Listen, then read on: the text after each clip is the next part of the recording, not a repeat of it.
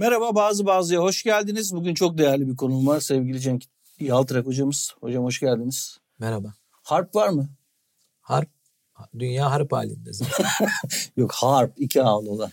Yani tabii harp var. Yani Sizi sinirlendirmeye çalışmıyor. tabii bir istasyon var. E, Atmosferde, ionosferde gözlem yapıyor.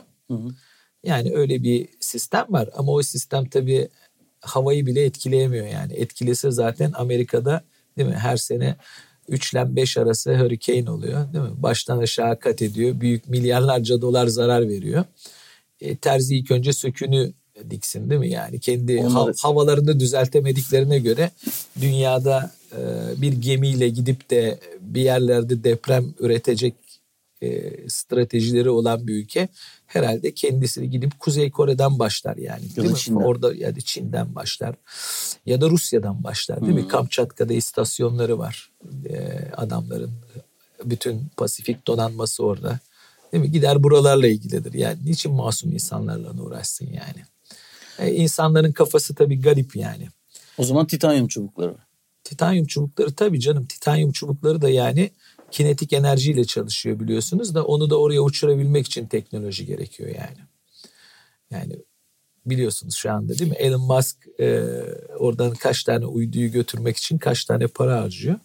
Balistik füzeden daha pahalı bir iş. Yani atmosfere onları dizmek dışına. Peki balistik ya da nükleer füzelerden daha mı etkilidir o Yani- teori? Ya teori değil kinetik enerji tabii. Yani dünyaya gö- küçücük bir göktaşı düştüğünde de bir sürü şey yapıyor.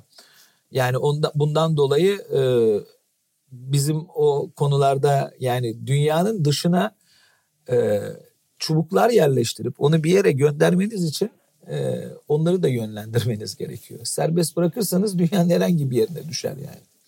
Onun için onların aletleri gidecek bir ülkenin üzerine işte o ülkenin üzerinde bir hedefe yönelecek falan. Bunlar hala bizim e, biraz kurgu bilimde görebileceğimiz şeyler. Peki o mavi ışığı kimse açıklayamıyor gibi şeyler de var. Hangi Depremden önce bir mavi ışık ortaya çıkıyor ve bunu Yok kimse mavi ışık eskiden de ortaya çıkıyordu. E, o zaman kamera yoktu. Aradaki fark bu. Mavi ışık.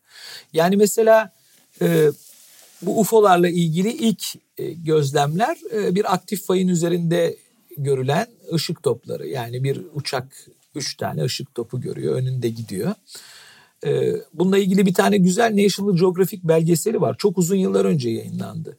Bir adamın biri merak ediyor bu ışık topları nerelerde gözlemleniyor diye. Sonra bakıyor ki tektonikçi aktif olan yerlerde gözlemleniyor. Ondan sonra hatta gidiyor İngiltere'de de gözlemlendiğini buluyor. Sonra İngiltere'de de eski bir e, aktif olmayan fayın üzerindeki e, lokalitelerde görüldüğünü görüyor. Ve bununla ilgili bir belgesel. Sonradan Turkish Journal of Earth Science'da yayınlandı bununla ilgili bir makale. E, Avustralya'da e, işte Yeni Zelanda'da işte bir, bir sürü yerde böyle e, bunlar gözlemleniyor. Gözlemlenen yerlerde de genellikle bir deprem aktivitesi var. Ben e, Gölcük depreminde oradaydım. Bunu birkaç defa anlattım. Gök yanıyordu. Yani uyandığımızda ben kıyamet kopuyor muhtemelen dedim. Deprem olduğunu hiç düşünmemiştim. Çünkü zıplıyorduk olduğumuz yerde. Ve gök de renkten renge girmişti. Yani dolayısıyla ben biraz şahidim diyebilirim. Şimdi tabii herkes eskiden pick-up kullandı yani. Pick-up'ların iğneleri biliyorsunuz kuvars iğneler. Kuvars da basınç altında elektrik üretiyor. Yerdeki kayaların da e, kıtasal kabuk dediğimiz alandaki kayaların büyük bir çoğunluğunda da kuvars minerali var. Yani %30'dan %60-70 arasında kuvars minerali var. Siz ısı ve basınç altında kuvarsı e, sıkıştırdığınız zaman elektrik üretiyor zaten. E, aynı zamanda gazlar var. Gazların bir kısmı da tutuşma özellikleri olan gazlar, ışıma özellikleri olan gazlar. Onun için bu elektrik alandaki olan değişiklikler doğal olarak yerin elektrik alanında da büyük bir değişiklik oluyor deprem anında ve bu e, parlamalar oluyor. Yani ben mesela tarihsel depremlerle ilgili kayıtlarda bunlara çok rastladım. Yani mesela Çizimleri bile var değil mi? Gravürler çizim var. Bir- Mesela e, yazın ortasında Temmuz ayında akşam üzeri Marmara'da işte e, şimşeklerin çaktığından söz eden kayıtlar var. Yani Temmuz ayında ne şimşeği çakacak Marmara'nın ortasında. Ya da işte bir e, duman tabakasının etrafı kapladığı konusunda var. Yani bir çıkış var denizden gaz çıkıyor. Büyük ihtimalle de metan. Kokuyor işte çürük yumurta gibi koktuğunu söylüyorlar. Ben insanların aslında bazı gözlemleri geçmişte de bunlar oluyor. Yani bunlar Açık, o zaman açıklanamayan şeyler bunlar. açıkla o zaman değil şu an, yani o zaman insanın bilgisi yok tabii. Nasıl açıklasın ki yani yer küre Ama bugün bu bilim bu bilgi var bizde. Biz bunu niye öğretmiyoruz? öğretmiyoruz değil. Yani insanlar genellikle kafası değişik çalışıyor yani. Bilimsel bilgiye şüpheyle bakıyor. Kendisinin safsatasına şüpheyle bakmıyor.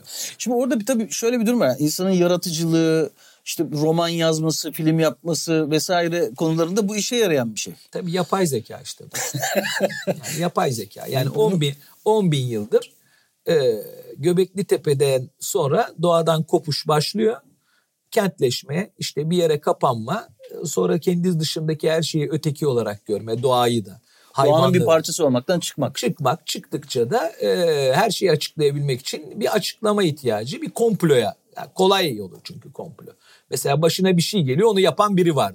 Yani doğada Ama yaşamını anlamlandırması lazım ya da öldükten Ya, sonra ne olacağını ama bilmesi lazım. insanlıkta bir 250 bin yılla 10 bin yıl arasında yaşamı daha anlamlıydı belki. Yani hayvanlarla doğayla beraber yaşıyordu. Bir sıkıntısı yoktu yani. Onunla bir çatışma yaşamıyordu. Onun üzerinde bir egemenlik kurmaya da yaşamıyordu. Sonra yalan söylemeyi öğrendi. Sonra yalan söylemeyi öğrendi. Merkezler kurdu kendine. Oraya birini getirdi en üstüne. En altında birileri. Sosyal piramit oluşturdu. Yani bozkır kültürleri mesela yataydır. Yani insan siz gidersiniz Orta Asya'ya şaşırırsınız yani. Hatta anaerkil biraz. Ya, a- yo, evet anaerkil bir, bir aile yani çok kalabalık değildir. Hmm. Tüketici değildir, minimalisttir, evi minimalisttir, yaşadığı ortam minimalisttir, kirletmez, etmez. Hayvanlarını birey gibi görür kendisi. Yaşama tarzıyla baktığınız uzaydan birisi gelse e, uzaydaki insanları gezegen üzerinde sınıflasa hangileri tehlikeli ve gezegene uyumlu, hangileri tehlikesiz ve gezegene uyumlu diye soru sorsa bakar ki Aa, bu tehlikeli olanlar kentlerde yaşayanlar, tehlikesiz olanlar bozkırlarda, açık alanlarda yaşayanlar. Nispeten doğayla Tabii biz, uyumlu. biz şimdi uygarlık dediğimiz şey aslında bizim doğanın üzerinde yarattığımız tahribatın sonucu yani. Yani tahrip ediyoruz. Bir tür mantarız biz değil mi? Ya hayır bir, ha, yani eğer virüs sınıflamasına göre baksanız Matrix'e göre öyle. yani e, insanlık e, tehlikeli bir e, virüs yani. Çünkü diğer türleri durmadan yok ediyor. Yani esasında yapay zeka dediğimiz insanın ta kendisi diyorsunuz. Tabii, tabii. Güzel bir tez bu. Tabii yani doğal zeka matematik. Dünya doğaldır. Yani dünyada suni olan hiçbir şey yok. Yani bu gezegen oluştuğundan beri bunun üzerindeki mekanizmalar, süreçler doğal süreçler. Dolayısıyla bizim yarattığımız e, bilgisayar programları bizden daha doğal. Tabii çünkü matematiğe dayanıyor. Matematik doğadan bulduğumuz bir şey zaten. Doğadaki ilişkileri anlamaya çalıştıkça matematiği buluyoruz. Yani matematik bize böyle yatarken aklımıza birdenbire bir formül gelmiyor yani. Vahiy gelmiyor Yani matematik. ona bir roman yaz dediğinde de gene o matematik algoritmalarla yazıyor. Tabii o- yani orada mesela e, şimdi bilgisayarların yaptığı şey siz ne verirseniz e, ondan bir bilgi üretiyordu. Yani siz ona yanlış da verseniz o bir şey sonuç üretiyordu o yanlıştan. Yani yanlış veri girerseniz yine bir sonuç üretiyordu. Ama şimdi artık bu kontrolü kaybediyor insanlar. Çünkü yanlış verdiğiniz verinin yanlış olduğunu da anlayacak konuma geldi makine öğrenmesiyle. Yani siz bir yerde mesela e, bir insan topluluğunu değerlendiriyorsunuz. Küçük bir topluluk. O topluluktan bir çıkarım yapıyorsunuz. Bütün gezegene yayıyorsunuz. Ama şimdi öyle değil ki. Bu onun bütün davranışları işte hareketi, yediği, içtiği falan veri haline gelmeye başladıkça o davranışlarla e, küçük grupların davranışları arasındaki çatışma e, makineler tarafından daha kolay ortaya sergilenecek. Yani aslında beklenmedik şeyler olacak bence. Mesela? Yani tersten bakıyor insanlar. E, makineler yalanı, dolandırıcılığı, hırsızlığı yakalayıp ifşa edecek. Bu evrimin bir parçası mı acaba? Matematiğin bir parçası bu. Matematik gezegenin parçası yani. yani onun için kaçınış kaçılış yok bundan. Kaçamaz kimse. Yani mesela düşünün bir hoca bundan 40 yıl önce bir makale yazıyor. Tamam mı? Hangi O konuda mesela? Herhangi, bir konuda. O makalenin içine diyor ki bir referans alıyor. Diyor ki o referansa göre buradaki olay bundan dolayıdır diyor. Fakat o basılı kağıtta, bu basılı kağıtta aradan 40 yıl geçiyor. 40 yıl sonra PDF ve Google diye bir şey icat oluyor. PDF'ye dönüştürülmüş makalenin içinde o makalenin referansına gidiyorsunuz. Bakıyorsunuz ki o cümle yok. İnşa etmiş yani. Evet. Çok yapılan bir şey bu tabii. İnşa Ya da ya da cümle var ama yanında başka bir cümle daha var. Hayır yani o kelime yok. Anahtar kelime yok. Mesela e, orada diyor ki su 105 derecede kaynar dedi Ahmet diyor çalışmalarına göre. Siz gidiyorsunuz Ahmet'in öyle bir cümlesi yok. 105 derece lafı bile geçmiyor.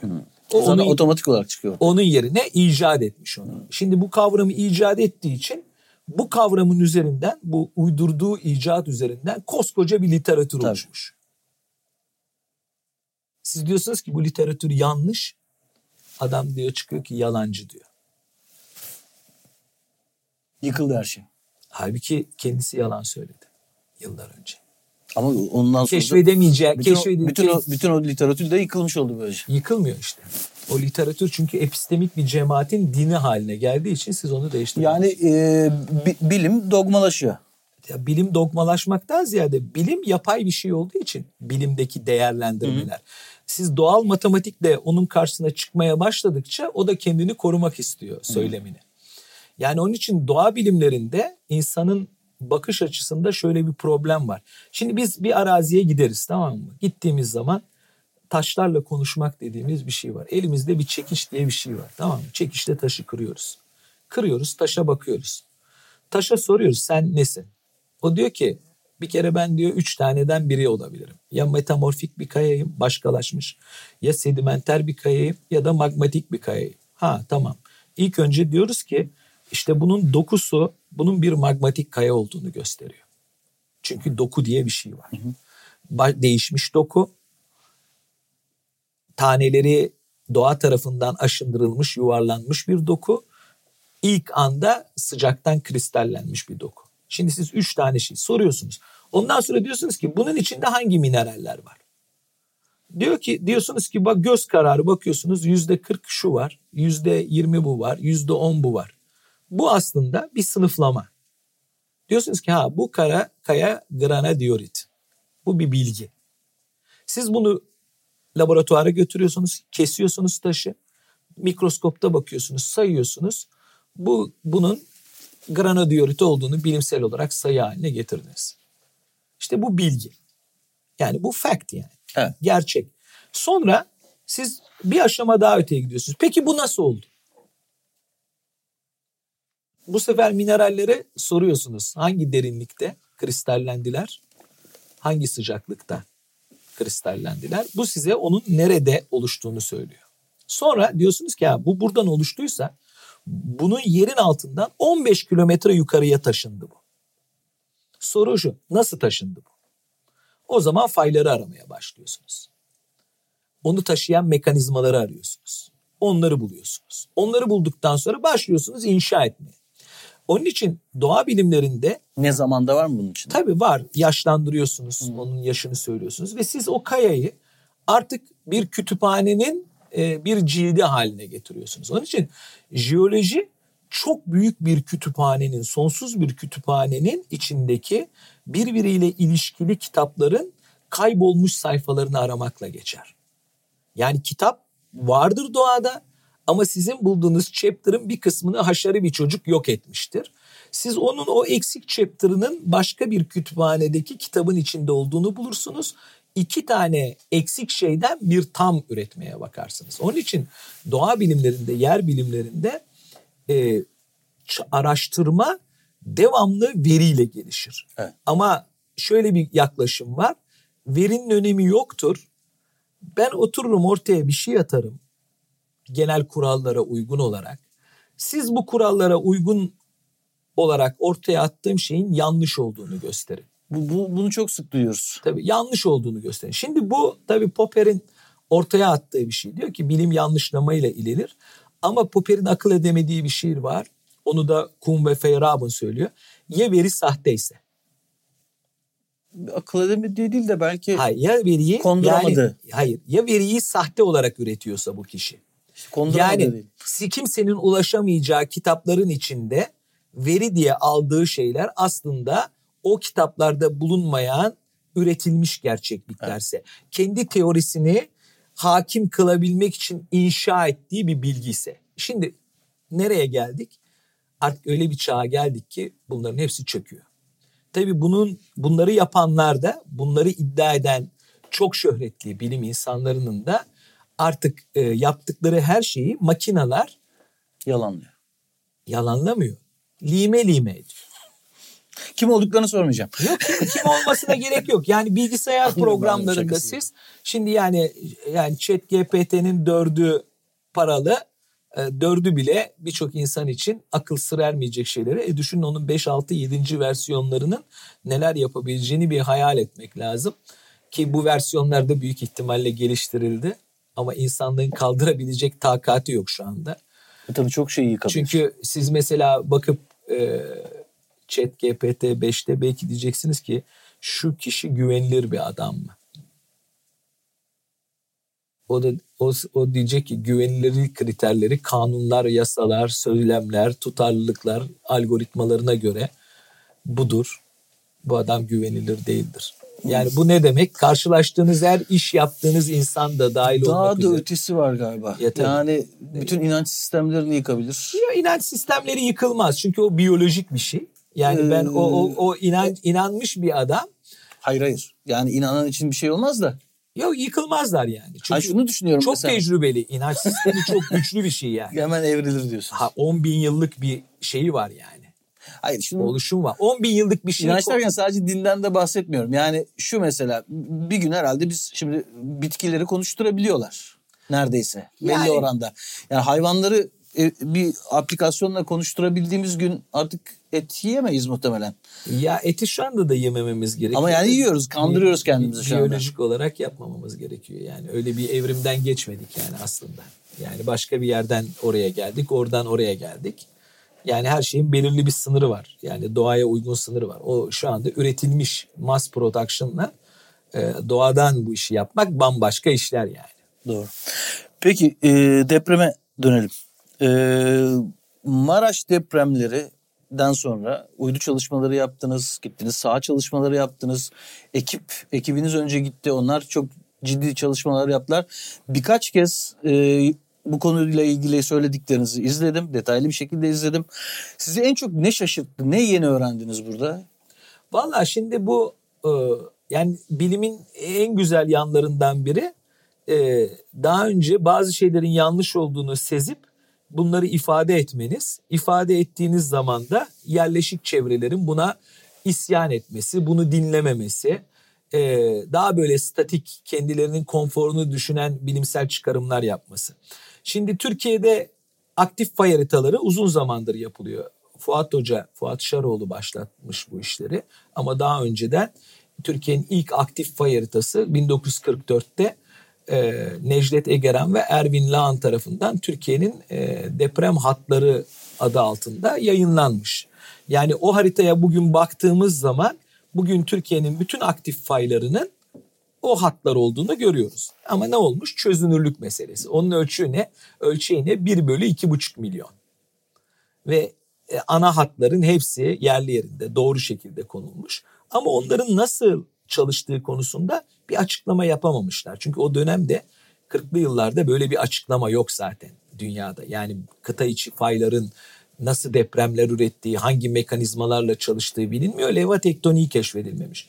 Ama bunların bağımsız deprem hatları olduğu anlaşılmış. Daha sonra işte Ketin'in e, bunun üzerine koyduğu bir şey var. Aslında Ketin e, bunu koyarken Blumenthal diye bir araştırıcının raporlarında yazanlara bakıyor. Çünkü Blumenthal e, fayın üzerinde doğrudan gözlem yapıyor. Raporlarında diyor ki işte e, güneydeki e, Şurer buraya nazaran doğuya gitti diyor. Yani Kuzey Anadolu fayı batıya doğru götürüyor Anadolu'yu ama o zaman siz güney blokta durursanız kuzeyin doğuya doğru gittiğini düşünüyorsunuz. Mesela Ketin bu düşüncenin e, doğru olduğunu düşünüyor ve diyor ki Anadolu batıya doğru geldiği zaman diyor granitler ve volkanik sahreler var diyor onu durduruyor diyor. Anadolu şey e, plakası değil mi? Evet, Yani Anadolu- Anadolu plakası garip bir şekilde Sevr'in çizdiği şeye çok benziyor. Çünkü Anadolu deyince bütün Anadolu'yu düşünüyoruz ya. Dağlarla alakalı. Evet. Yani şimdi orada öyle. Şimdi bakıyorsunuz işte böylece e, bu görüşler gelişiyor aktif fay haritalarında. Biz bizim gördüğümüz aktif fay haritası 1 bölü 100 bin ölçeğinde. Yani Yani 1 bölü 100 bin ölçeğinde 1 milimetre 100 metre. Yani siz bir fayın yerini 1 milimetre çizerseniz 100 metre ile çiziyorsunuz. Yani 25 binlik haritada yani 1 milimetre 25 metre. Evet. Yani şimdi o zaman hassasiyetiniz bu. Fakat şimdi depremden hemen sonra e, ticari uydular ve e, askeri uçakların yay, topladığı veriler var. Ortofotolar ve uydu görüntüleri. Bunlar 30 santim çözünürlüğünde. Yani 30 santim derken işte bu. Evet. Yani bu gördüğünüz dikdörtgenin bir parçası.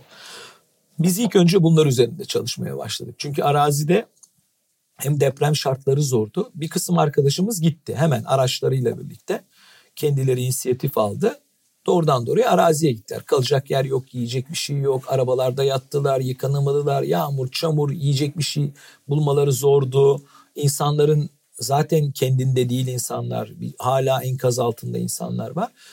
O dönemde biz e, bu kadar büyük bir alanda kış şartlarında uydu görüntüleriyle ilk önce çalışıp sonra noktaya gidelim. Yani her yere gidemeyiz.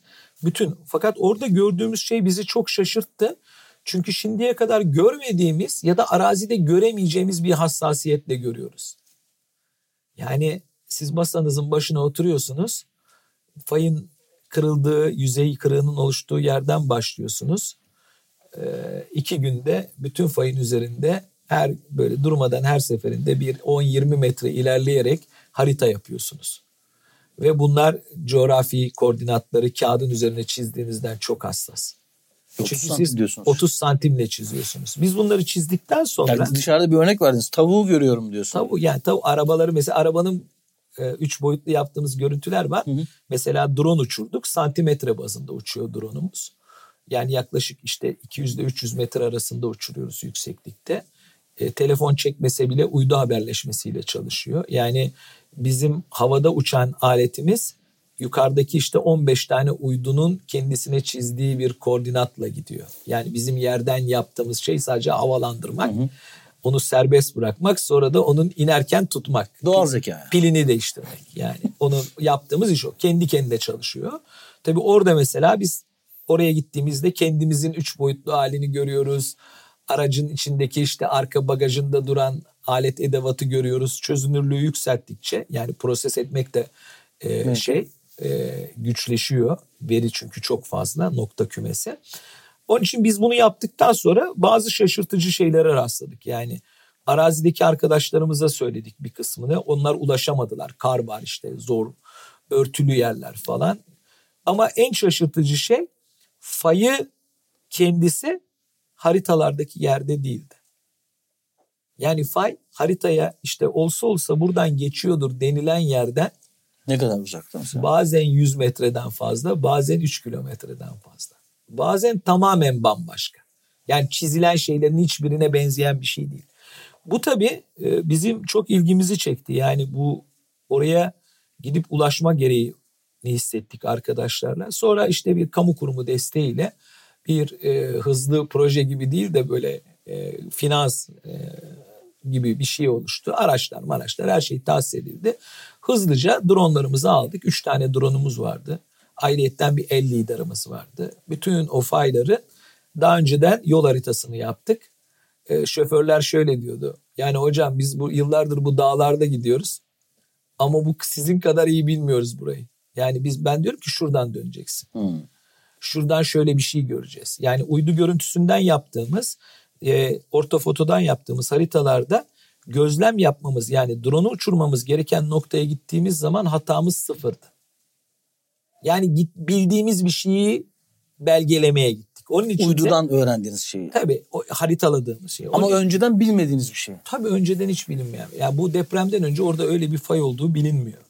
Yani fay var da orada değil yani. Değil. Çizil, çi- ken- mesela şöyle bir şey oldu işte ben bir cümle kullandım. Dedim ki yani Türkiye'nin aktif fay haritası yanlışlandı dedim. Ee, kurumdaki çalışan arkadaşlar ve şeyler çok kızdılar. 30 yıllık emek işte yanlışlanır mı? İşte o doğru. E tabi A4'te doğru. A3'te de doğru. 100 binlikte de doğru. Ama 30 santimde aynı yerde değil. Ne sakıncası var yanlış anlamasın? Yanlışlanmasını işte Yani düzelttin işte teşhis düzeldi. gurur meselesi oluyor. Yani insanlar çocuğu gibi seviyor. İşte bu çok üzücü. Bilim, İşleri, yani bilimde işleri bunu- çocuğu gibi seviyor. Ben de dedim ki kamu kurumunun müdürüne bakın dedim sizin fay haritanızın yanlış olduğunu ben söylemiyorum. Fayın kendisi söylüyor. Fay sizin çizdiğiniz yerden geçmiyorum diyor. Eğer bir tepki gösterecekseniz bana değil faya göstereceksiniz. Çok özür dilerim. Çok canice bir soru muhtemelen bu ama hani fayın e, yarattığı kırık her seferinde aynı yerde mi olur yüzeydeki? Aslında işte bu deprem gösterdi ki fayın yarattığı kırık öyle rastgele bir yerde oluşmuyor. Öyle tahmin ettiğimiz gibi oradan oraya sıçrıyor diye düşündüğümüz şey doğru değil. Değil. Çünkü eskiden bir yerde bir kırık görüyorsunuz, bir yerde bir tane daha görüyordunuz. Diyordunuz ki ha bu buradan buraya gitti. Hmm. Ama bu sefer ne oldu? İkisi de aynı anda oluyormuş. Çok da canice bir soru değilmiş. Yani ikisi de aynı anda oluyormuş. Yani siz ikisi mesela düşünün 5 metre hareket etti fay. Bir yere geliyor birdenbire kayboluyor. Sonra bakıyorsunuz bir tane var bir tane daha var. Bugün olmuş olay. Birinde bir buçuk metre birinde üç buçuk metre atım var. İkisinin toplamı yine beş. Yani ikiye ayrılmış. Yani şimdi siz bunun üzerinde sadece birini kabul edip birini eski fay diyordunuz eskiden. Oysa bunlar Değilmiş. hep aynı anda oluşan sistemlermiş. Yani çünkü gördük artık canlı olarak gördük. Yani onun için bir fayı kazıp ya işte eskiden buradaydı buraya zıpladı falan o gerçekçi değil. Yani fay kendisi izini yaptığı yerde o gelişimini sürdürüyor. Bu böyle belki binlerce yılda, on bin yılda, yirmi bin yılda değişebilir. Ama böyle iki, de- iki depremde, üç depremde bu başka bir şey olarak çalışmıyor. Yani burada çalışıyor. Siz bir yere çiziyorsunuz, buradadır diyorsunuz. O diyor ki hayır ben buradayım. Siz bu sefer diyorsunuz ki "E, eskiden buradaydı şimdi buraya geçti. Öyle bir şey yok. Mesela bunun bir yanılgı olduğunu arazi verileri gösterdi. Birçok arkadaşımız e, tektonik jeomorfoloji ile ilgili kitapların aslında e, büyük bir çoğunlukla çok kaba saba bilgilerle yanlışlandığını düşünüyor. Doğal olarak değil mi? Yani Tabii elde- çünkü gözlem artıyor. Gözlem. Yani siz bir fayı ölçmek için araziye gidiyordunuz. İşte atım var, elinizde metre, iki tane nirengi noktası arasını ölçüyorsunuz. İşte teodolit kuruyorsunuz falan. Öyle bir şey yok. Şimdi elinizde kuşu veriyorsunuz, vız diye uçuyor. Sonra başlıyor, gidiyor, geliyor, gidiyor, geliyor. İki kere gidip geldiği zaman zaten sizi bir santimle ölçüyor onu zaten. Siz artık bir şey ölçmüyorsunuz. O artık O data. Yani veri halinde. Doğayı replikasını alıyorsunuz bir santimlik. Artık o bir belge. Yani o onun için fotokopi değil o yani. Gerçek o. Bu e, sizin yaptığınız yayınlar arasında çok dikkatimi çeken bir şey oldu. Bilmiyorum önemli ne kadar önemli ama bu Çardak fayında bir çekim yapmışsınız. E, Elbistan civarı. Böyle 12 bin yıllık bir döngü içinde yeni ortaya çıkan bir faydan bahsediyorsunuz. Kırıktan yanlış anlamadıysam. Şimdi tam öyle değil. Ee, şimdi çardak bu 12 bin yıl nereden çıktı? Bir kere onu anlamak lazım. Şimdi biz gözlem yaparken bir yere geldik. Şimdi bizim için en değerli şeyler en yeni indikatörlerdir. Nedir? Yeni yapılmış bir yol. hı. Ya da dün geçmiş traktör tekerleği. Evet. Çamurda- ya da şey vardı mesela. Ya da çit. Tre- tren rayı mesela. tren rayı, çit, bahçe duvarı. Yani bu tür yapılar eğer fayın üstündeyse bunlar hareket ettiğinde bunların yapılma kuralları belli. Bunu ölçersiniz. Biz bir vadi Yani yani, atıyorum yani bir çit var. Deprem oldu. Belli bir Tabii. şey kaydı. siz dümdüz bir çit yaptınız. Fay çiti kesti. bir bakıyorsunuz 5 metre öbür tarafta. Aynen öyle. Bir yere geldik. Yer karman çorman. Yani bir düzen yok. İnanılmaz geniş bir zon. Yükselmiş kendi içinde.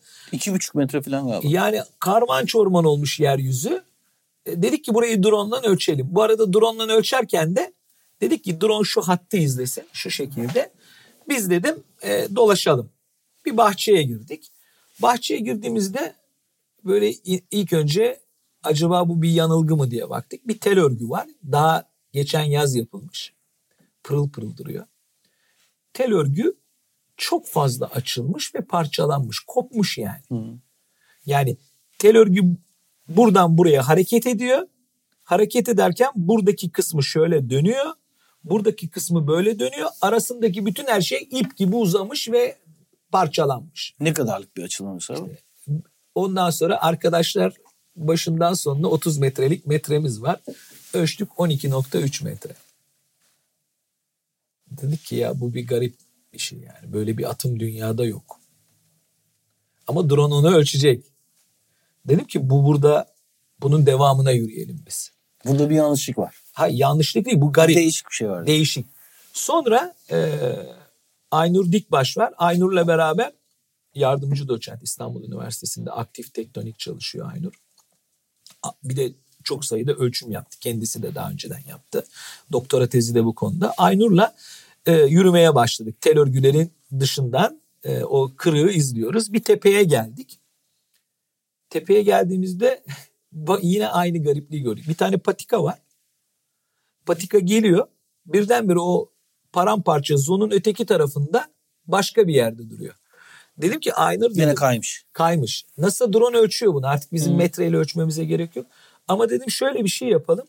Sen dedim git o patikada dur. Ben panorimoyu alacağım. Sen orada duracaksın. Ben döndüreceğim sana ötekine geç diyeceğim. Seni ötekinde klonlayacağım.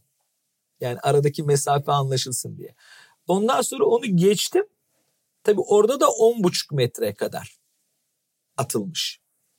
Ondan sonra onu yapınca Twitter'a hemen paylaştım ben. Dedim ki yani Aynur Hoca'nın e, burada büyük bir atım bulduk. O işte bu 12 metre var burada. Sonra uydu ölçümleriyle Tabii tabii. doğrulandı. Tabii tabii tabii. Daha, daha hassas. Ondan sonra onun yanında o tepede o sırtı gördükten sonra onun yanında bir vadi var.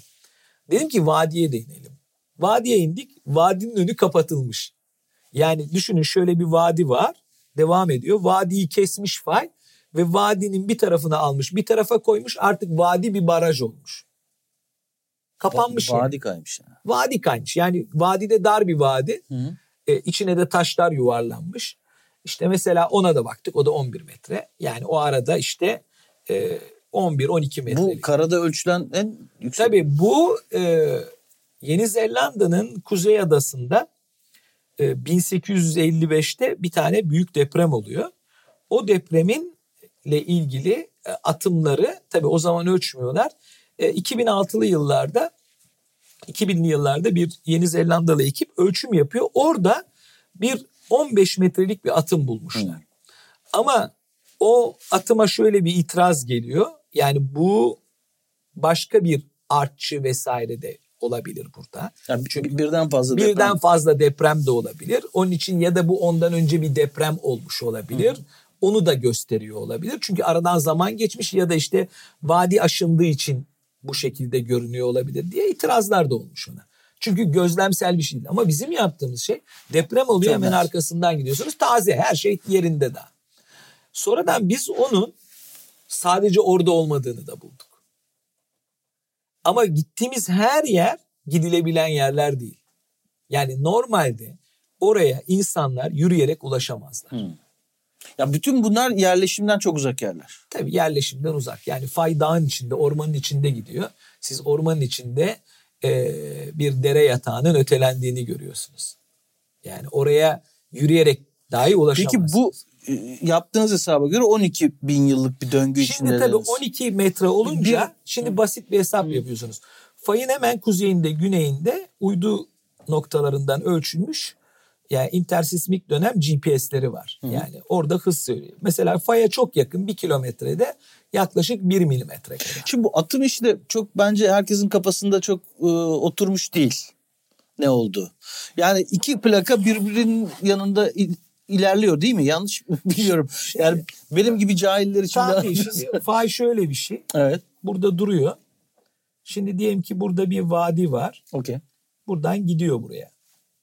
Sonra deprem oluyor. Deprem yönü bu mudur? Şimdi evet öyle yapalım. Ha. Yani. Bu, bugüne uygun olsun. Yani bu bu tarafa bu bu tarafa hareket edecek olsun. Görülüyor mu bu bu arada? Göstereceğiz. Ha göstereceğiz. Yani göstererek çizeceğiz. buraya gösterelim. Öyle çizelim. Heh, Okey. Siz çizin sonra gösterelim olmadı. Şimdi yok. Üzerinde çizelim. Bu bu bu, Şimdi bu tarafa hareket ediyor. Bu plaka bir bu tarafa. var. Evet. Şimdi sizin e, hareketiniz olunca şu ortadan kalkıyor. Siz şurayı ölçüyorsunuz. Evet. Yani bu bu bu şu kadar metre ya da santim hareket etmiş oluyor. Evet. Şeyi anlamıyorum. Anlayamadığım şey şu. Şimdi bir milimetre yıllık atımı var diyorsunuz mesela. Bu bir yıl bir milimetre gitmeye çalışıyor gidemiyor demek mi? Hayır. O yerin altında yani 20, Ha, yerin altında zaten gidiyor. 20-30 kilometre aşağıda yılda 1 milimetreyle gidiyor gidiyor. ve sonuçta tepeden kırılıyor. Şimdi tabii şurada, şurada 1 milimetre. Şimdi şurada 1. Şurada 2 milimetre. Ben bana göre çiziyorum ama sonra göstereceğim. 1, 2 milimetre. Şimdi siz diyelim ki burası burası da şurası da 10 kilometre uzak. Evet. 10 kilometre uzak burası. Siz şimdi burada bakıyorsunuz. Burası 1 kilometre uzak şu nokta 1 km. Siz diyorsunuz ki yani eğer bu buradaki atım 12 metre ise bu yılda 1 milimetre hareket ediyorsa 12 bin yıl önce. Anladım. Son Yani alttan öyle bir hareket var, üstten de Ha, böyle bir kırık 12 oluyor kabaca. 12 bin yıl önce olmuş olması Evet. gerekir. Eğer diyorsunuz ki eğer 10 kilometre uzağa bakarsam 2 milimetre o zaman diyorsunuz ki 6 bin yıl önce olması lazım. Hmm.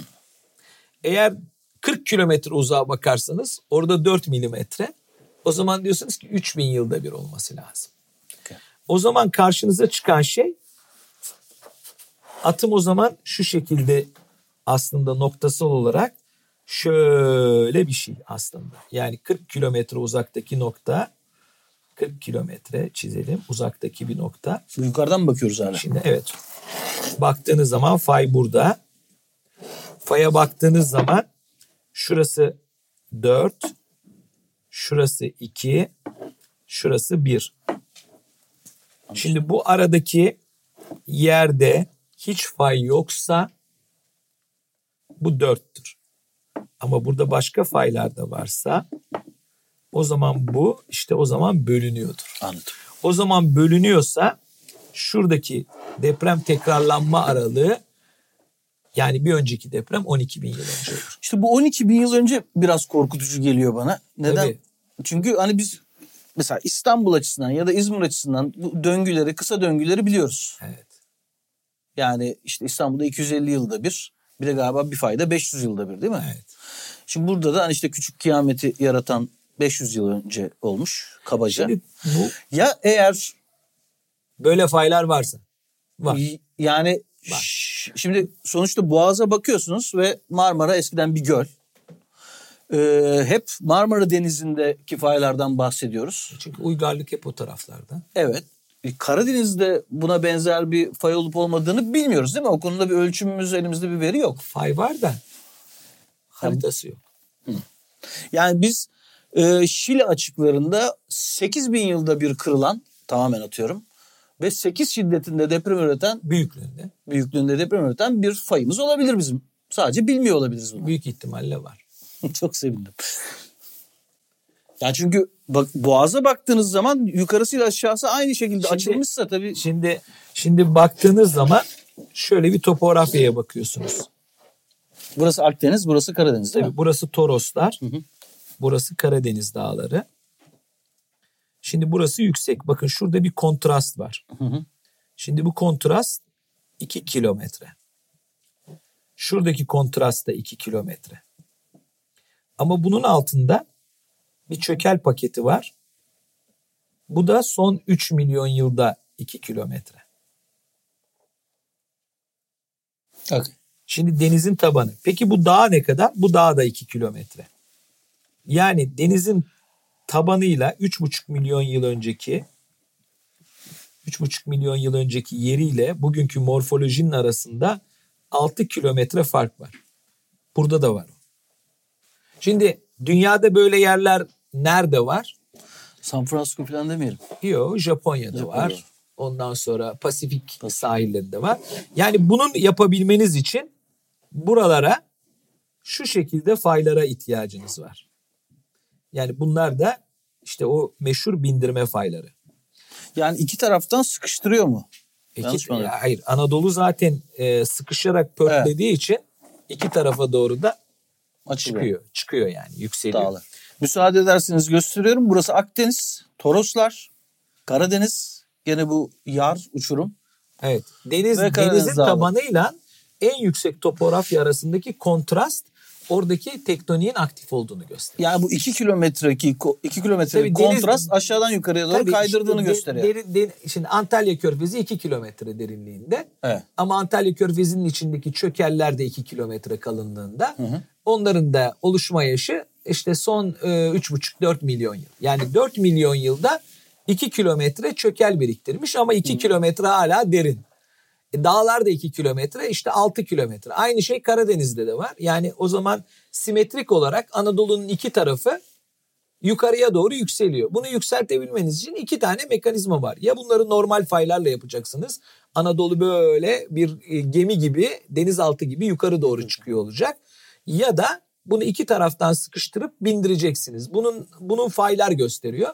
Karadeniz'deki ve Toros'taki faylar hep bindirme fayları.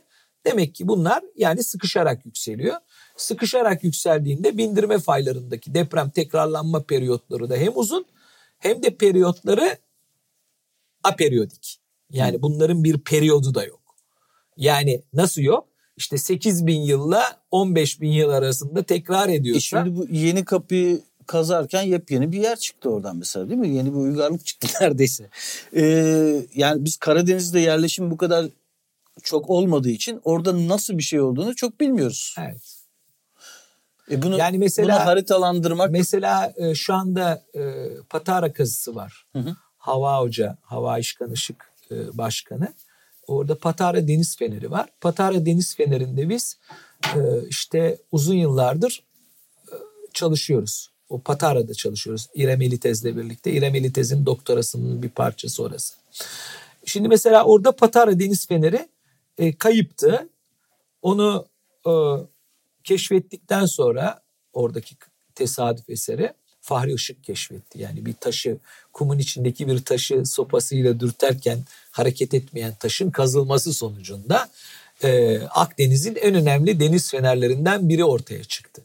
Çıktığı zaman ilk şaşırtıcı şeylerden biri Hava Hoca hemen bana haber verdi. Dedi ki ya burada ilginç bir şey var. Bu bütün bir tarafa doğru yıkılmış. Kazarken de içinden ceset çıktı. Ölü. Fenerci. Sonradan onun e, Piri Reis'in haritasında Fener'in ayakta olduğunu gördük. Sonra hemen araştırmaya başladık. İşte 1481'de bir Rodos depremi var. Rodos'u dalgalar basıyor falan. E, çok etkili. Sonradan fark orada da bir Dalaman'daki fay kasında 1480'in 81'in tsunami çökellerinde bulundu. Onun üzerine dedik ki ya bak bu 1481'deki tsunami ile yıkılmış. Ama Fener'in taban yüksekliği 9 metre denizden. Ve Fener yıkıldıktan sonra deniz dalgası geliyor. Fener'in bütün malzemesini sürüklüyor ve yan taraftan böyle bir yılan kuyruğu gibi denize geri götürüyor. Eğer olduğu yere yıkılmış olsaydı ya da bir tarafa doğru yıkılıp kalmış olsaydı o zaman biz diyebilirdik ki bu depremin yüzey dalgasından da yıkıldı. Ama onun sürüklenmesinden, o kuyruğun oluşmasından anladığımız şey şu. Üzerinden de tsunami dalgası güçlü bir tsunami geçmiş. Güçlü Yani bir tsunami de- dalgası Deniz fenerinin taşlarını taşıdığına göre 9 metreyi aşmış demek. Yani 9 metreyi aşan bir tsunami dalgasının etkisi zaten Dalaman çayının ve şeyin içinde e, Eşen çayının ovasında bulunuyor zaten o kayıt. Yani bütün orayı deniz basmış o o zaman. dalyanı basmış. Tabii basmış. Ama o zaman orada yerleşim yok o yıllarda. Patara antik kenti de terk edilmiş. Yani e, oradaki insanlar ya- oradaki kurmak- insanlar da öldüyseler geriye bir kayıt kalmamış. Ama Fenerci'nin cesedi kalmış. Yani şimdi Fenercin Fenerci'nin cesedinin kalmış olmasının aslında bir verisi var. Çünkü deprem gece 3'te oluyor. Adam zaten feneri ayakta tutmakla sorumlu. Işığını yakıyor. Onun geceliğin nöbet tutuyor başında. Yansın diye. Gündüz olsa orada olmayacaktı adam. Yani bütün gıdası yiyeceğiyle birlikte, çıkınıyla birlikte şeyin altında kalmış. Bu da gösteriyor ki büyük tsunami'ler oluyor. Mesela 141-142 depreminde bütün Likya kentleri yıkılıyor. İşte orada çeşitli anıtlar var, paralar harcanıyor. Bu da gösteriyor ki Toroslarda ekstrem depremler oluyor. Ama orada daha da ilginç bir durum var. Rodos çukuru 4 kilometre derinliğinde. Yanındaki Akdağ 2 2.2. Diyelim ki 2 diyelim. Ette 6 kilometre kontrast var. Morfolojik kontrast. Aşağıda da 2 kilometre çöker var. 8 kilometre. Yani dünyada 8 kilometre kontrast yaratabilen faylar çok büyük bindirmeler ve dalma batma zonlarının e, kenar fayları. Yani aslında biz Girit'in altında gördüğümüz yapının Rodos baseninden Finike'ye oradan Antalya'ya uzandığını da görebiliyoruz. Şimdi bunların tarihsel depremleri çok eski. Yani 2000 yıldır orada deprem yok belki de. Yani bunun anlamı ne? Yani belki oradaki depremin tekrarlanma aralığı Belki 10 bin yıl bilmiyorum. 6-7 bin yıldır. Belki 2000 yıldır. Belki 1500 yıldır. Bunu bilmiyoruz. Yani bunları bilebilmenin yolu e, Türkiye'nin e, denizlerinde aktif fay bulunmaz. Çünkü faylar yüzme bilmiyor Türkiye'deki çalışanlara göre. Onun için denize girince faylar tatil olur. Yani orada mesela ciddi ciddi dinliyorum. Sisam'da Sisam'da mesela deprem olur. İzmir depremi dersiniz. Yani o halbuki Sisam'ın önündeki bir normal fay. Yani Sisam adasının hemen kıyısını oluşturuyor. Şeklini veren de o zaten Sisam'a. Onun önünde İkerya baseni var. Onun içinde faylar var.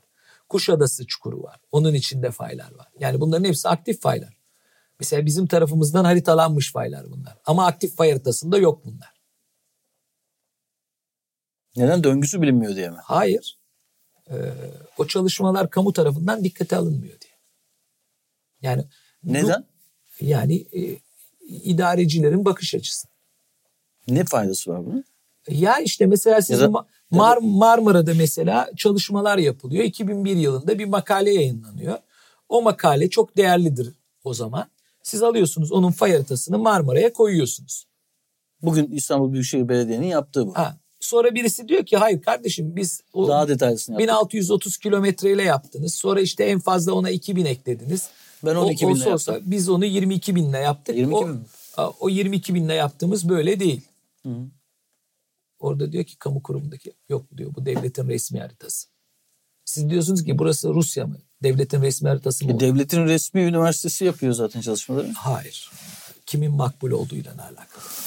Yani onun için bizim e, bilimdeki sıkıntılarımızın e, kamuya yansımaması gerekiyor. Bilimdeki en önemli şey veridir. Veri açık olmak zorundadır. Bir kağıda bir harita çizdiğinizde, kağıda çizdiğinizde karşısına birisi hayır ben kağıda çizmedim. Bunu üç boyutlu olarak bilgisayarda çok profesyonel bir petrol programında çizdim. Bu açık ve denetlenebilir bu faylar. Gelin görün dediğinde siz gözünüzü kapatıyorsanız ve buradan yapılan çalışmaları o insanlar şöhretli değil diye dikkate almıyorsanız artık burada bilim yok. Başka bir şey çalışıyor. Onun için ben işte şunu söyledim televizyonda ilgisini de çekti. Bilimde de epistemik cemaatler var. Yani kendi literatürleri, dilleri, yayınları. Mesela şimdi bir doktora tezi okuyorum. Marmara Denizi'nde yapılmış. Ali Aksu'yla benim Marmara Denizi'nde 40 tane makalem var. Bir tane referans yok. Neden? Yok işte. Yani araştırmamaktan mı yoksa Hayır, şey? Yok. Epistemik cemaat meselesi. Hmm. O doktora yapan öğrenci o referansları koyduğu zaman jüriden o, Geçer alamayacak. geçer alamayacağını düşünüyor. Onun için koymuyor. Seçicilik yapıyor. Ama verisi çok Bu değerli. dünyada da olan bir şey mi yaklaşım? Hayır dünyada olmaz. Dünyada e, Ya böyle böyle- bir akademik kıskançlık. yok dünyada bahsedilir. böyle bir şey olduğu zaman Zaman, Einstein'a da çok yüklenmişler etmişler. dünyada böyle bir şey olduğu zaman başka bir yerden e, şey yapar. Mesela Bir şimdi destek gelir. Şimdi biz Murat'ın e, doktorasındaki ilk yayınladığımız makaleyi bu üç boyutlu sismotektonik makalesi o. Yani bütün hepsi kodlarla oluşan canlı şekillerden oluşuyor. E, bunu Amerika'da bir dergiye gönderdik. Amerika'daki dergiden gelen cevap şuydu. Makale çok güzel, her şey mükemmel. Yalnız burada e, bu fay haritasının kabul edilebilecek bir yanı yok. Çünkü burada işte şu şu şahıslar yap- tarafından yapılmış, herkes tarafından kabul gören bir tek fay haritası var. Eğer makalenizi buna göre revize ederseniz biz bu makaleyi kabul ederiz. Yani ne diyor size? Sizin ana görüşünüzü iptal edin, bu cemaate katılın, biz bunu yayınlayalım. Çektik makaleyi. O, o mektupları yayınlayacağım ben hepsini ileride. Böyle. Sonra başka bir dergiye gittik. Aynı hakem. Ha. Aynı laflar. Bu sefer işte verinin kalitesini sorgulamak hatta başkalarının elinde olmayan şeylerin bizim elimize nasıl, Nasıl geçtiğini geçtiğini sorgulamak. sorgulamak gibi böyle e, etik olmayan sorularla editoryal e, ekibi bizim hakkımızda e, şüphe yaratacak şey. Biz de o zaman editöre mektup yazıyoruz. Diyoruz ki bu veriler açık. Size bilgisayardan bir portal verelim. Bu verileri siz de açalım. Beraber gelin görün bu verileri. Yani internetten. Adam bu sefer başka bir şey söylüyor. Hı. O onu söylüyor, onu söylüyor. Bir sonra bakıyorsunuz yine iş tekfaya geliyor. Yine işte tekfaya göre bu kadar insan hata mı yaptı? Bu kadar bilim adamı yanlış yapmış olabilir mi? Sizin 2002'deki yayınınıza kimse inanmıyor. Bunlar tamamen subjektif şeyler. Diyorsunuz ki ya böyle bir hakemlik olur mu? Bu adam taraf. Niye buna gönderiyorsunuz bu adamlara? Çünkü bunlar bir cemaat. Ona gönderiyor. Sonra bir tanesine daha gönderdik. Yine aynı şeyler. Ya dedik ki Amerika'ya bunu 10 kere de göndersek bu adamların önüne geliyor. Çünkü bunlar ünlü. Oradaki editör bunun farkında değil. Burada bir şey olduğunun. Bu insanlar bunu engelliyor. Sonra dedik ki bu iş böyle olmaz. Dünyanın en iyi e, sismologları nerededir? Amerika'da mı? Japonya'da? Japonya. Japonya'da gerek. Bilmiyorum ama. Bütün e, Kanamori'ler falan, bütün bu formülleri yazan büyük adamlar falan Japonya'da. Dedim ki bunu Japonya'nın sismoloji cemiyetinin dergisine gönderelim. Gönderdik. İnanır mısınız? İki buçuk ayda kabul oldu makale. Hatta paralıydı dergi. Para ödememiz gerekiyordu. Para da almadılar. O kadar önemli gördüler. Ve Sonra Amerika'nın yaklaşımı ne oldu? ne olacak? Aynı abi? devam mı? Hayır yani işte o mesela bir hocamız diyor ki niye Amerika'daki şu dergilerde yayınlamadılar? Çok ilginçti o söylediği. Bizi reddeden üç derginin adını sayıyor. Yani. Ben kim olduğunu tahmin ediyorum. Ya tahmin etmeye gerek yok. Yani bilim bilim Yok, yok, böyle, hakikaten. yani, e, bilimdeki epistemik cemaat dediğimiz şey bu.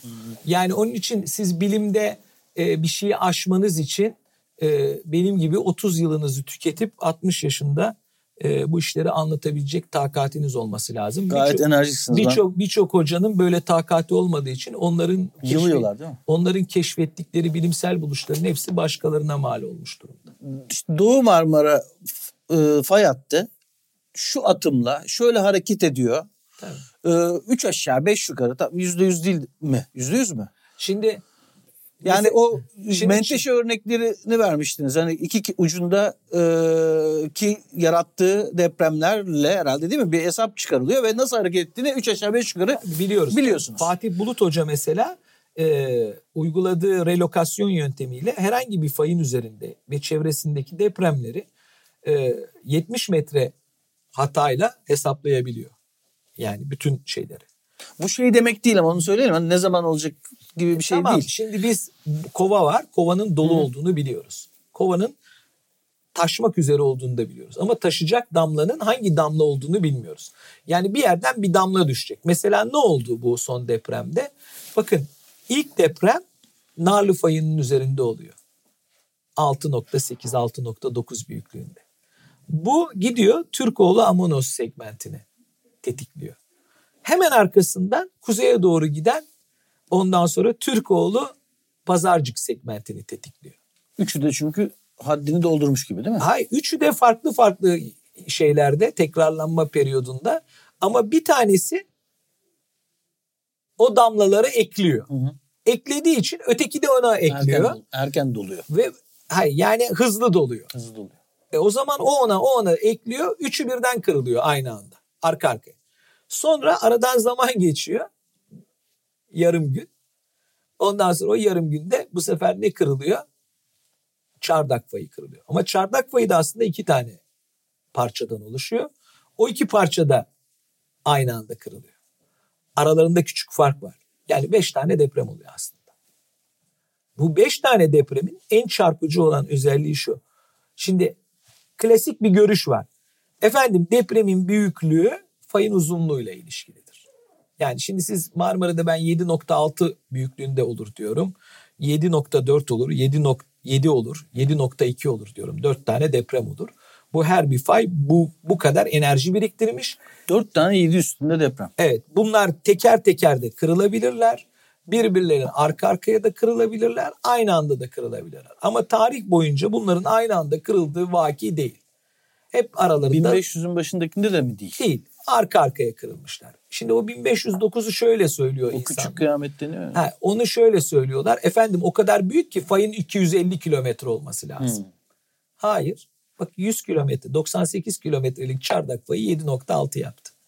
Eğer yeteri kadar beklemişse yeteri kadar atım birikmişse Tek fayda da olur.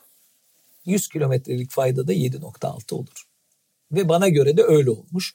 Zaten yeni çıkan veriler de gösteriyor ki 1509, 989 ve 557'nin çökel kayıtları işte bahsettiğim doktora tezinde Çınarcık Çukuru içinde. Yani Doğu Marmara fayının önünde. Kumburgaz Çukuru'nda değil, İzmit'te değil. Hasar alanı büyük ama esas çökelleri hareketlendirdiği yer Doğu Marmara. Yani aslında benim yıllardır söylediğim 3 tane depremi gösteriyor. Yani demek ki bu 100 kilometrelik fay, 110 kilometrelik fay 7.6 ürettiği zaman biz görüyoruz ki Marmara bölgesinin tamamını tarihsel veriye uygun yıkabiliyor. Şimdi ne oldu? Kısa fay büyük deprem üretmez efsanesi çöktü. Yani nerede? Çardak'ta çöktü. Yani 98 kilometrelik fay bir kere de kırıldı 7.6 yaptı. Yani iki tanesi kırıldı 7.8 7.9 yaptı. Yani üst üste enerjisi toplanıyor çünkü. Ama teker teker baktığınızda bir yine bir tanesi 7.6, bir tanesi 7.4, bir tanesi işte 6.9. Bunlar değişiyor. Her araştırıcı farklı bir şey hesaplıyor ama Şimdi siz bu atımı hesaplamanızın bize faydası ne? tabii büyüklüğü söylüyor bize. O büyüklüğü söyleyince biz ne yapıyoruz? Orada depremi üretiyoruz. Kırılacağı tam belli olan yerde. Simüle mi ediyorsunuz? simüle ediyoruz. Sonra bilgisayar diyor ki buradan sizin evinize giderken bu dalga nerede hızlanıyor, nerede yavaşlıyor ve nerede depremi yüzey etkisini büyütüyor. İvmeyi. İvmeyi büyütüyor. Hangi zeminde büyütüyor? Biz Peki o diyor, zeminleri ayrı ayrı nasıl ölçüyoruz? Yani ölçmüyor. birkaç çeşit zemin var ya. Yok ölçmüyoruz. Aslında o zeminler ölçülü. Şimdi 25 bin ölçekli jeoloji haritası diye bir şey var. Yeter mi? Şimdi jeoloji haritasında kayalar var. Hı hı. Şimdi her bir kayanın kendi özelliği var jeofizik olarak. Şimdi mesela İstanbul'un Paleozoik istifinin kum taşlarının içindeki hızlar, sismik hızlar işte e, yaklaşık 2500'de 4000 arasında. Bu şey değil mi? Yani o geçerken yarattığı rezonansa mı bakıyoruz? Hayır, içinden geçme hızına bakıyoruz. Hızına bakıyoruz. Yani ivme dediğiniz şey hız aslında. Hı hı hı. Yani siz bir şeyin içinden ne kadar hızlı geçerseniz o kadar az, Az etkiliyorsunuz. Ne kadar yavaş geçerseniz o kadar etkiliyorsunuz. Şimdi biz ne yapıyoruz? Depremden itibaren bir ışın halinde o deprem dalgasının gittiği yoldaki bütün ivmeleri hesaplıyoruz. Şimdi bunu nasıl yapıyoruz? 750 metreye 750 metre pikselde bütün Marmara bölgesi için 120 bin noktada yapıyoruz. Ama bunu biz 100 metreye 100 metreye indirirsek 2,5 milyon noktada hesaplamamız gerekir. 100 metreye 100 metreye indirdiğimiz anda biz bunu o zaman bizim depremimizden, senaryo depremimizden sizin evinize geçen dalganın gelme zamanı PGV ise sonra ilk andaki yarattığı büyük ivme PGA'sı sonra da oradaki deprem periyodu yani zeminin salınım periyoduna uygun olarak geçen sürede sizin evinizin gördüğü spektral ivmeyi hesaplıyoruz. Bu ne demek biliyor musunuz? Siz eğer bu değeri görüyorsanız sadece binanızı bir bilgisayar programında doğru şekilde oraya girip o binanın başına ne geleceğini hesaplayabiliyorsunuz. Do- Dolayısıyla Yani beton karotu şu bundan daha hızlı bir sistem bu. Aa, evet. Çünkü binlerce karot, laboratuvar, işlem, insan. Hayır bir de her binaya karot yapamayız ki bu kadar yığıma Ha, tarihi bu, bina var. Bu böylece böylece şunu gösteriyor size. Dörtlü bir sınıflama gösteriyor. Kırmızı, turuncu, sarı ve mavi. Mavide hiçbir şey olmuyor. İşte sarıda hafif hasar, turuncuda orta hasar, kırmızıda hasar. Siz şimdi bunları hesapladınız. Haritanız var. Akıllı sistemle yapıyorsunuz. Bunu yapay zeka yapıyor. Öğretiyoruz ona. nasıl Doğal yapacağını. Doğal olarak o kafası çalıştığı için hiç böyle Yalan söylemiyor. yalan söylemiyor. Diyor ki burada bu olur, burada bu olur. Bu bina yıkılır veya bu bina yıkılmaz diyor. Şimdi siz orada kırmızı ve turuncu binaları gördüğünüz anda diyorsunuz ki haritanız birdenbire renkli bir harita çıkıyor önünüze. kırmızı ve turunculardan oluşan belirli yerler, belirli yerlerde diğer yer mavi. O zaman diyorsunuz ki bak yani demek ki bu mavi yerlerde kentsel dönüşüm yapmayacağız. Gerek yok. Gerek Masraf. Yenilenme ancak bina yapısal olarak bir değişikliğe uğratılmış ve çürümüşse, Çürümüşse. yani dur- Kolonu kesilmişse. durduğu aşağısı yer- dükkan ha, olmuşsa. durduğu yerde yıkılma şeyi varsa zaten gözüküyor burada. Bu evet bu yenilenebilir. Neden yapmıyoruz bunu? İstiyor muyuz? Ben istiyorum. Siz istiyorsunuz işte ama bunu bunu bu anlattığımı dinleyen bürokrat var mı? Mesela İstanbul Marmara bölgesindeki hiçbir belediye Flu TV'deki işte o programdan Çok güzel sonra programda. İlk yere de ta- Ha. tebrik ederim. Siz de tebrik beni ederim. beni arayıp da ya biz bunu hocam bizim belediyede bunu yapalım dedi mi? Hiç kimse demedi mi? Demedi. Peki merkezi yönetimden? Merkezi yönetim bakanlık bu konuda bir girişimde bulundu. Yani AFAD. AFAD bu konuyu zaten depremden önce konuşmuştuk AFAD'la bu işi. Ee, Yunus Sezer beni Ankara'ya davet etti Orhan Tatar'la birlikte. Ben onlara bir briefing verdim ve tehlike haritasının bir tehlike oluşturduğunu ve bunun Marmara bölgesinde yeni bir mantıkla interaktif bir sistemde Cep telefonları da kullanabileceğimiz. Tabii söz. kullanacağız. Yani onları yapacağız işte mesela. Hepsini yapacağız. Yani hatta ben e, şöyle bir şey oldu. Yani cep telefonlarına bir aplikasyon yükleyeceğiz biz. Ee, simüle mi edecek yoksa herhangi bir küçük sismik durumda mı o ivmeler ölçülecek? Yok şöyle olacak o. Yani şimdi o sistem üzerinde çalışıyoruz. Aslında şöyle bir gelişme var. Ee, Ankara'da TÜBA toplantısından sonra arazi çalışmasından sonra bakanlık e, bileşenleri benle bağlantı kurdu. E, dediler ki bir komisyon kurul oluşturuyoruz hocam. Siz de bu kurulu almak istiyoruz. İşte bu e, risk kalkanı projesi. Ben o zaman arazideyim dedim. Ben ilk toplantıya gidemedim. Sonra ikinci toplantı Gaziantep'teydi. Orada bakana ilettim görüşlerimi. Sağ olsun bakan yardımcısıyla zaten daha önceden de tanışıyordum. Ona da ayrıntılı anlattım. O da bunları e, ayrıntılı konuşalım bakanlık düzeyinde diye bir sözleştik. Sonra bunu ben rektörlüğe aktardım. E, rektörümüz sağ olsun hızlı bir aksiyon aldı. Yani beni çok şaşırttı kendisi. Çünkü e, kendisiyle Ankara'dan döndüğümüzün ertesi gün beyin kanaması geçirdi yorgunluktan. Ondan sonra şimdi iyi sağ olsun kendisi. Ondan sonra da e, dedim ki ya bakanlık benden böyle bir şey istiyor. Hocam biz bu konuda ne yapabiliriz diye söyledim. O dedi ki diye bir dışarıda merkez kuralım. İTÜ'de kuralım bunu. İTÜ'de yapalım. E, ondan sonra nasıl olacak hocam? Perşembe günü senatoya sokalım dedi.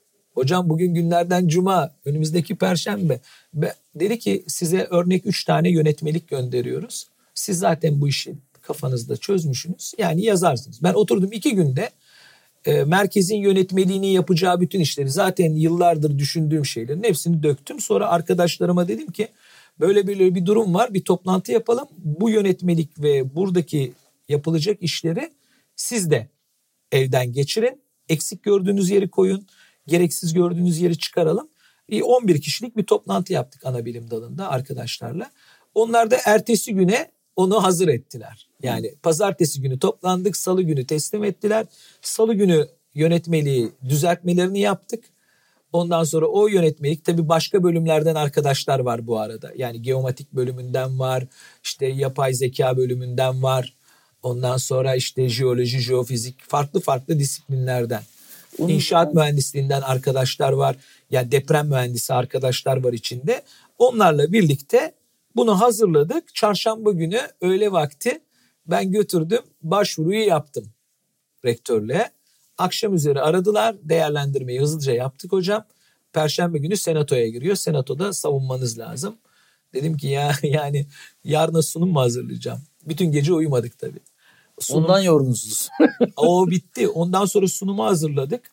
Ee, senatodan geçti. Rektör hoca dedi ki cuma günü YÖK'e yollayalım. Hocam dedim birazcık üzerinden daha geçeyim ben. Yani CV'leri düzelteceğiz. Yani bir, bir sürü insan var.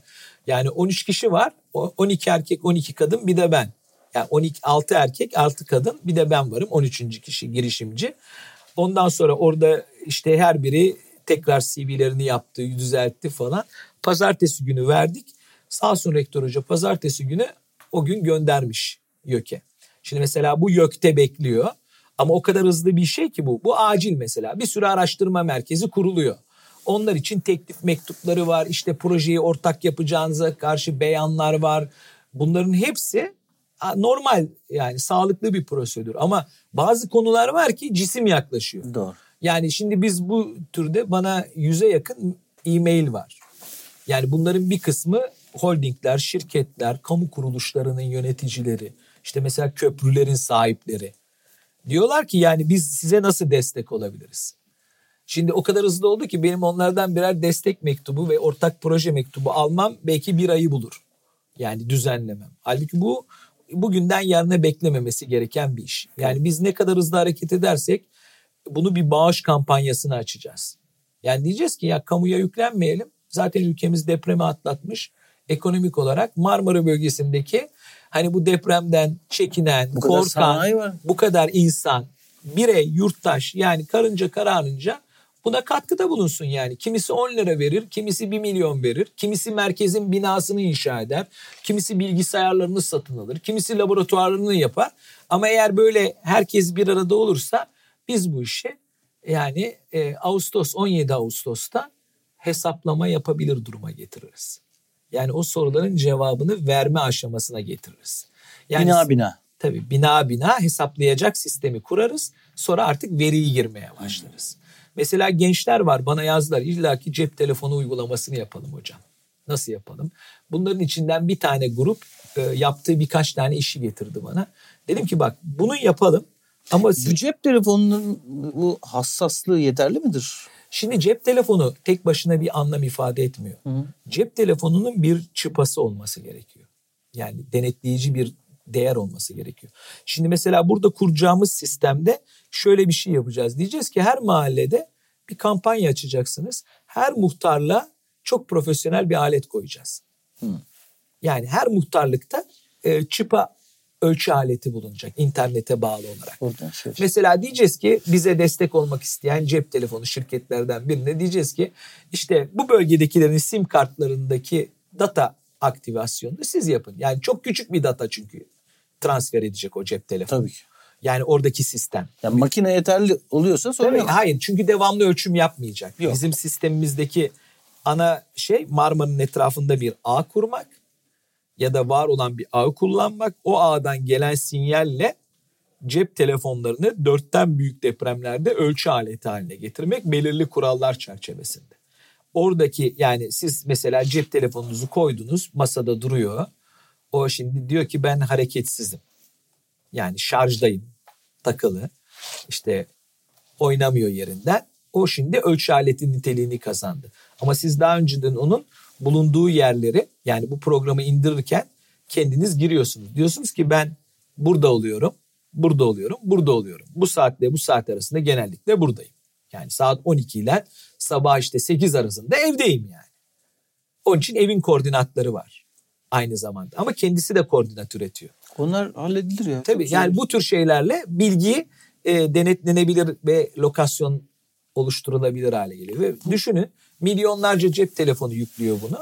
Ama sizin o diyelim ki Marmara bölgesindeki 7,5 milyon telefona ihtiyacınız yok. Yok. Yani bunun içinde belirli bir dağılımla ölçü yapıyor. Oradaki merkezden yani işte muhtarlıktaki veya okuldaki binadan gelen veriyle yapay zeka buralardan gelen verileri karşılaştırıyor. Bunun için de bu büyük tasarruf sağlayacak bir şey. Tabii tabii. Bu milyarlarca doları kurtaracağız bunun sayesinde. Bunu ben belediyelerin belki anlamadılar. Bunu girmemeleri mümkün değil böyle bir şey. Belki tam anlamadılar hocam. Biz buradan bir daha yani ben şey... anladıklarını şimdi iyi niyetli anladıklarını gayet iyi biliyorum. Muhtemelen öyledir. Şimdi şöyle bir şey oluyor insanlarda. Ee, insanlar bazı insanların böyle kendilerinin dışındaki sıra dışı fikirlerine delilik olarak bakıyorlar. Yani normal görmüyor. Kendisi için normal konformist rutin bilim adamı. Ama bu ekstra durumlarda e, Ama çalışmıyor. Olağanüstü durumlarda bunlar denenir. Yani dediğiniz gibi ise de belki siz yanılıyorsunuz. Ya belki işlemeyecek ama bu denenir. Bu çok masraflı bir şey değil yani. 2007'de bunu önerdiğim zaman e, hiç unutmuyorum bir tane hoca cep telefonlarının ivme ölçerlerinin hiçbir şey yaramayacağını, hiçbir hassasiyeti olmadığını Tansiyon ölçüyorlar. Şu anda şu anda USGS Kaliforniya Caltech'le beraber Yapıyor. bu sistemi kurdu yapıyor. Ama o bölgeye özel. Ama bu arada dünyanın her yerinde de ölçüyor. Yani çünkü orada uzaktan ölçüyor ya. Yani işte efendim İtalya'da olan depremi Türkiye'den uyarı alıyorsun. Erken uyarı alıyorsun. Yani çok da önemli değil. Yani Türkiye'de bulunduğun yerdeki depremi erken uyarı alamıyorsun. Yani o kadar zaman aralığı yok. Ama sistem çalışıyor. Şimdi mesela bana yazıyor insanlar. Diyorlar ki bunu siz akıl ettiniz ama diyor. Öyle değil diyor. USGS akıl etti diyor. Halbuki Öyle de- olsun. ya tabii dedim yani tabii USGS'teki sistem çok daha farklı bizim yapmak istediğimizden. Çünkü biz bir apartmanın en alt katı ve en üst katında bulunan telefonları da çok önemsiyoruz. Çünkü binanın içinde onları normalize edip binanın acaba o depremlerdeki davranışını büyütme mi yoksa rezonansa giriyor mu girmiyor mu gibi algoritmaları bunun üzerinde bu verilerle Yani bina- çünkü birinci bina- katta normal, altıncı katta Çok çılgın yüksek. gibi olabilir yani. Tabii o işte onlar bir, bir tane de değil e, orada beş tane dörtten büyük deprem olduğu zaman sizin elinizde önemli bir veri oluyor.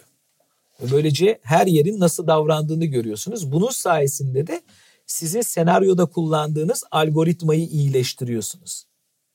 Yani senaryo deprem üretiyoruz ama biz şimdi bir sürü mühendis oturmuş 12 tane azalım ilişkisi diye bir şey yazmış. Bunların her birini tek tek uyguladığımız zaman gerçek dataya uyumu çok düşük %60'larda. Ama bunları hep birlikte bir farklı algoritma ile uyguladığımız zaman işte o 120 bin noktanın içinde sadece 100 noktada %95 başarım elde ediyoruz. Bu e, inanılmaz bir başarı.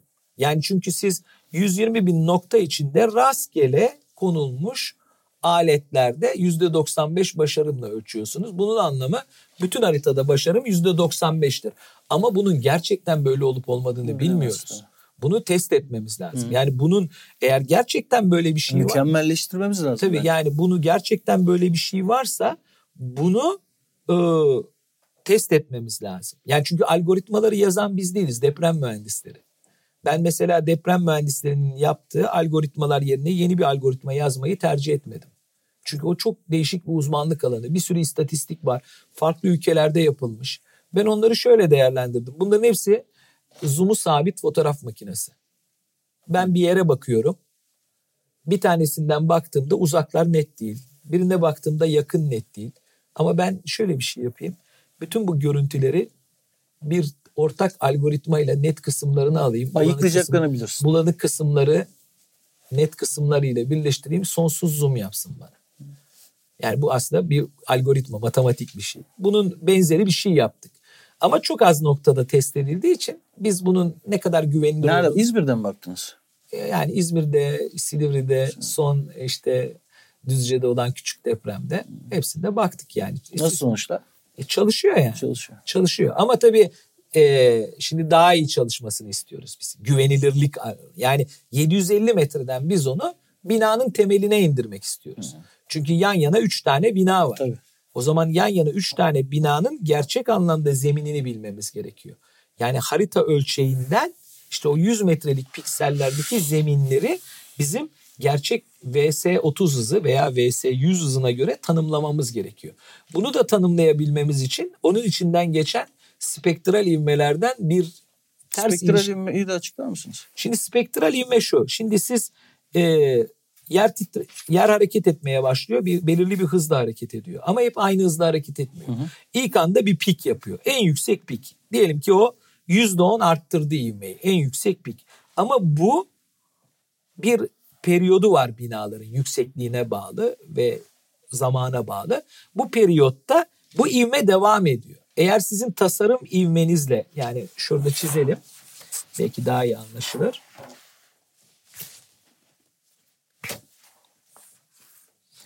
Sizin şöyle bir tasarım ivmeniz var. Evet. Burada da periyotlarınız var. Şimdi siz bakıyorsunuz şurada oluyor. Şurada oldu. Şu sizin PCA'nız. Bu Evet. tasarım ivmeniz. Aşağıda kaldınız. Yani bina güvenilir. Ama bu buradan Ha. öyle geldi. Şurada açtınız.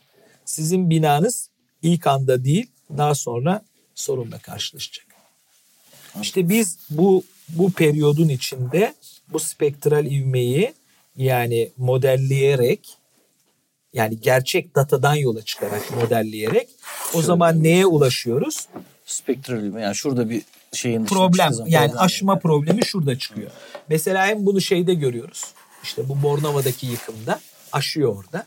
Hem de bu mesela Kahramanmaraş'ta hepsini aşıyor yani. Bir de o deve örgücü dediğimiz ikili var. Yani aynı anda iki deprem arka arkaya olunca bunların PCA'ları birincisi oluyor ama aradan bir tane daha oluyor o tamamen aşıyor. Yani O dayanılacak gibi yani bu sefer işte o devasa binalar böyle bir öngörüde bulunmadan tasarlandığı için mühendislik olarak doğru tasarlandıysa bile giriş anlayışı yani verinin girme anlayışı ve değerlendirme anlayışı yanlışlandığı için binalar yeni binalar yönetmeliğe uygun binalar yönetmeliğe uygun olmasına rağmen böyle bir öngörü olmadığı için dayanamıyor.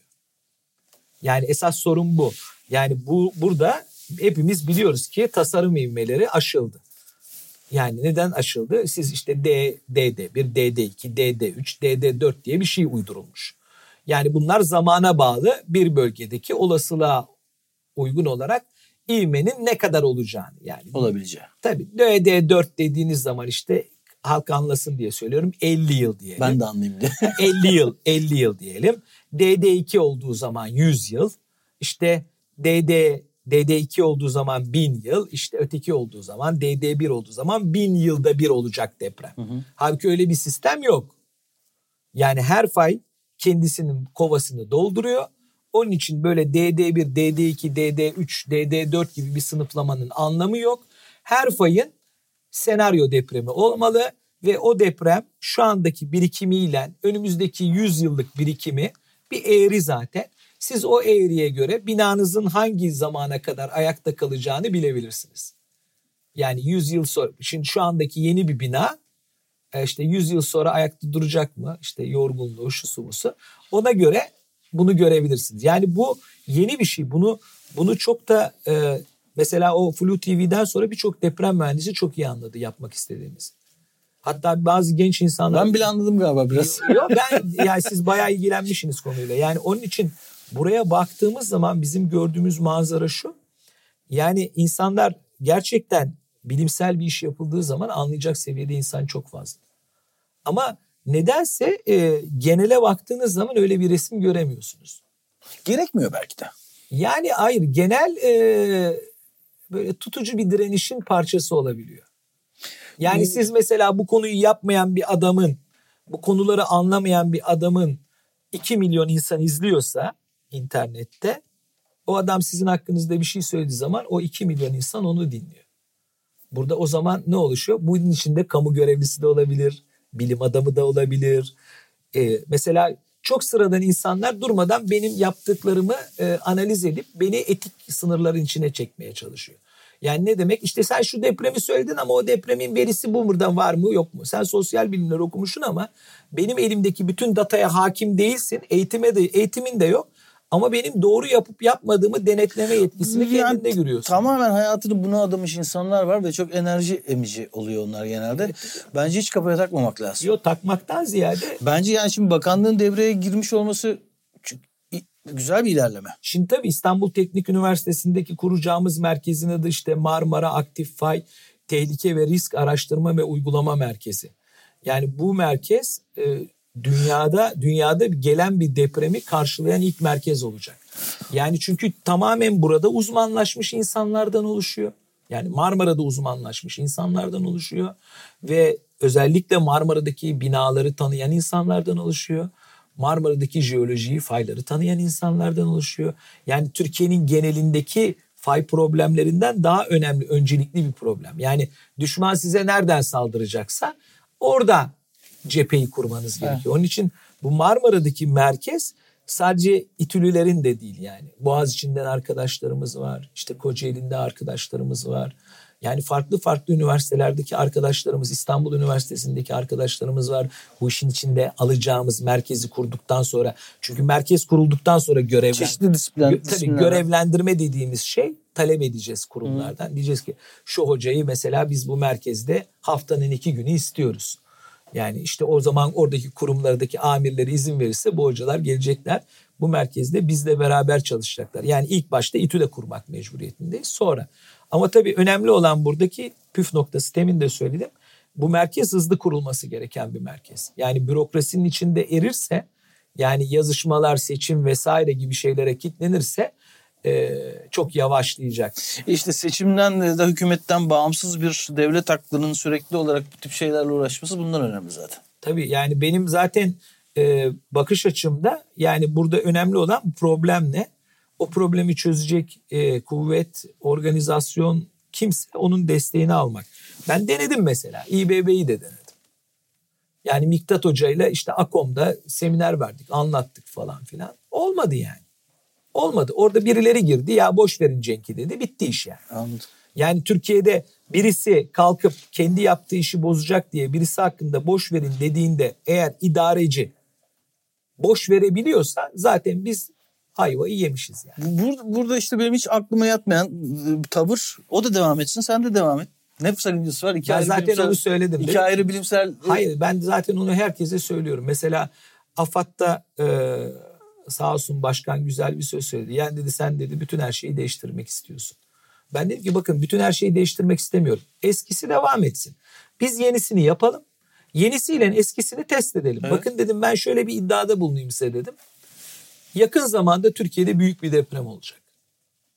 Ve bu büyük deprem olduğu zaman sizin bu haritalarda gördüğünüz tasarım ivmelerinin hepsi aşılacak. Binalar yıkılacak, insanlar ölecek. Ne zaman oluyor bu? Aralık, Kasım, Aralık. Dört ay sonra da oldu. Yani ve Üç ay sonra. e, şeyde sonra. e, başkan da e, sağ olsun çok ilgilendi bizler. E, bu işi yapalım hocam dedi. Ve e, depremin olduğu hafta İstanbul'da Orhan Tatar hocamızla birlikte başkanla buluşacağız. İTÜ'de ne yapacağımızı konuşacaktık. Bu işi yapacaklardı yani. Ekrem Bey'le mi? Hayır hayır. Ha, şeyle. İstanbul Teknik Üniversitesi teknik rektörü başkanı. Okey. e, ve AFAD başkanı. Afet Başkanı okey. Ondan sonra ve işte e, onun yardımcısı olan Orhan Tatar'la beraber buluşacaktık. Bunu İstanbul'da nasıl yaparızı konuşacaktık. Hmm. Yani İBB'nin dışında bu işi Anladım. yapacaktık yani. Anladım. Çünkü Sonra. Orhan Orhan Hoca da yani e, bu işi uzun yıllardır beni takip ettiği için Çünkü şöyle yani bu şey gibi değil. Yani iki ayrı itfaiye teşkilatı kurmak gibi bir şey değil bu. Yani yangın çıktığı zaman kim müdahale edecek gibi bir şey değil. Sonuçta önden hani yani ne olacak ne bitecek ee, bunun testleri yapılıyor. B planı. B planı evet. A planıyla Ne- ne devamlı A planı ama A planı yanlış çıkıp da B planı doğruysa hayat kurtulur ama sadece A planında kalırsanız o zaman insanlar ölür. Hocam teşekkür ederim. Rica ederim. Yani var mı söylemek istediğiniz bir şey? Ben sizle 8-10 program üst üste yaparım yani. yani, ya, ya yani benim dediğim insanlardan e, şöyle bir destek bekliyoruz biz. Şimdi bu merkezi kurduğumuz anda gerçekten e, yapmak istediğimiz her şeyi hakkıyla yapabilmek için e, büyük paralara ihtiyaç var. Kamu tabii bu paraları verebilir ama uzun zaman alır bu yazışmalar. Onun için e, benim istediğim e, insanlar gerçekten bunu beklesinler ilanını. İlan olduktan sonra da herkes bunun içine atsın kumbaraya. Doğru halk ama halk o kadar verdi ki artık yani halk ben ben de buradan müsaade ederseniz yani e, Türkiye sanayisinin %70'i burada. Yani düşünün 1 milyon insan 10 lira verse 10, Kabul. milyon, 10 milyona binayı yaparız. Kabul tamam herkes versin ama burada acayip bir müteahhit e, şey tarlası burası. Onlar da versin biraz. Var şimdi mesela bizi arayan e, Yani sanayiciler var GSM onlar da versinler. GSM kuruluşları var. Ondan sonra e, köprüler var. İşte bankalar var. Yani bu işe destek Halk verir. isteyen. Halktan sorun çıkmaz Evet. ama onlar da versin biraz. Yani bu tabii ne kadar e, büyük bir parayla iş yapılacaksa o kadar daha hızlı yapılır. İyi olur. Yani bir İTÜ bünyesinde yapılan bir şey. Ee, Yani teknik zaten üniversite zaten kendisi bir araştırma üniversitesi. yani anlatmaya gerek yok. Yani- Zaten ülkenin en güvenilir kurumlarından biri. Ee, Zaten bu projeyi sunarken sunduğumuz şeylerden en önemli kısmı TÜBİTAK nezdinde e, son 25 yılda İstanbul Teknik Üniversitesi 92 tane deprem projesi almış. Jeoloji projesi almış ve bunun içinde 30 milyon lira ödenek ayrılmış. Şimdiye kadar biz e, bu işleri bir araya getiremememizin sebebi böyle bir kurumsal yapının olmaması. Yani çok iddialı konuşan hocaların hiçbiri böyle kurumsal, çekirdek bir araştırma uygulama merkezi yapmayı düşünmemişler. Oysa biz de dedik ki ya biz gençleri çalışalım. Yani burada bir genç adam master'ın doktorasını yaptıktan sonra 20 yıl kendisini bu işe adasın bu işte uzmanlaşsın. Artık yeryüzü burada nasıl hareket ettiğinde onun doğasını okusun Doğru. hafızasıyla. Bu, bu, bu, Yani hafızalı bir kurum oluşturmaya bu, çalışıyoruz. bu hakikaten yani laf olsun değil gerçek beka meselesi bu. Evet. Ee, ve buna herkesin destek vermesi lazım. Tekrar çok teşekkürler. Rica ederim Umuyorum bir daha görüşürüz. inşallah.